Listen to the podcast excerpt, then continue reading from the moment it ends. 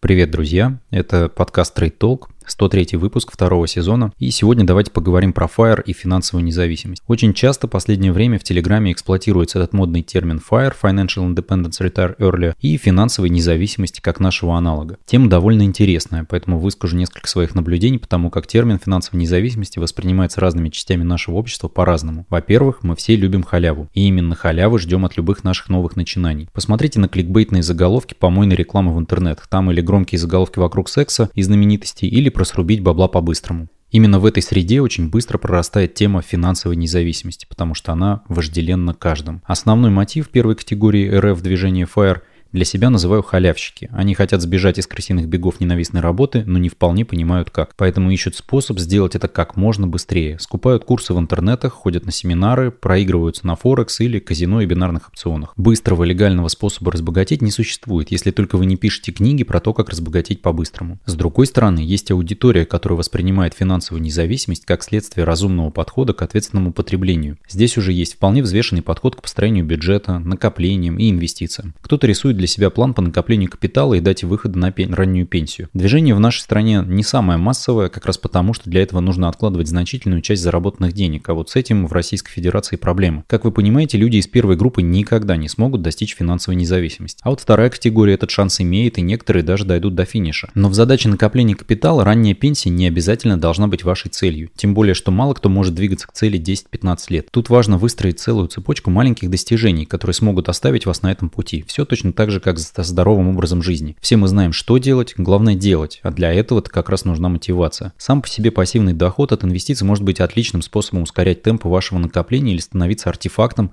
который вселяет уверенность в завтрашнем дне. Согласитесь, ваш уровень стресса и тревоги не будет высоким в случае увольнения, если в накоплениях у вас 1-2 годовых дохода. Доходы от инвестиций могут рассматриваться как компенсация каких-то ваших регулярных расходов, для того, чтобы как-то мотивировать себя оставаться на этом долгом пути к ранней пенсии. В текущем бюджете у меня, например, инвестиции позволяют полностью покрыть расходы на аренду жилья и детское дошкольное образование. Это очень весомая сумма в ежемесячных расходах, которая теперь при экономии отправляется в тот же котел капитала и в будущем позволит все больше регулярных трат заместить деньгами с инвестиций. Причем, когда я начинал копить, все по заветам пяти шагов в инвестициях для начинающих, ссылочку, кстати, на выпуск я оставлю в описании, цели у меня и были компенсировать какие-то свои статьи регулярных расходов. Сначала интернет и сотовая связь, затем какие-то более крупные траты. Попробуйте также. Открывается азарт штурмовать все больше уровни затрат. Если вам есть что сказать на тему финансовой независимости, и тем более рассказать свою историю выхода на раннюю пенсию, обязательно напишите это в комментариях, я почитаю и отвечу. Возможно, сделаем на эту тему какой-нибудь стрим и обсудим более подробно. Ставьте лайки, если этот выпуск вам понравился, подписывайтесь на канал, не забывайте нажимать на колокольчик.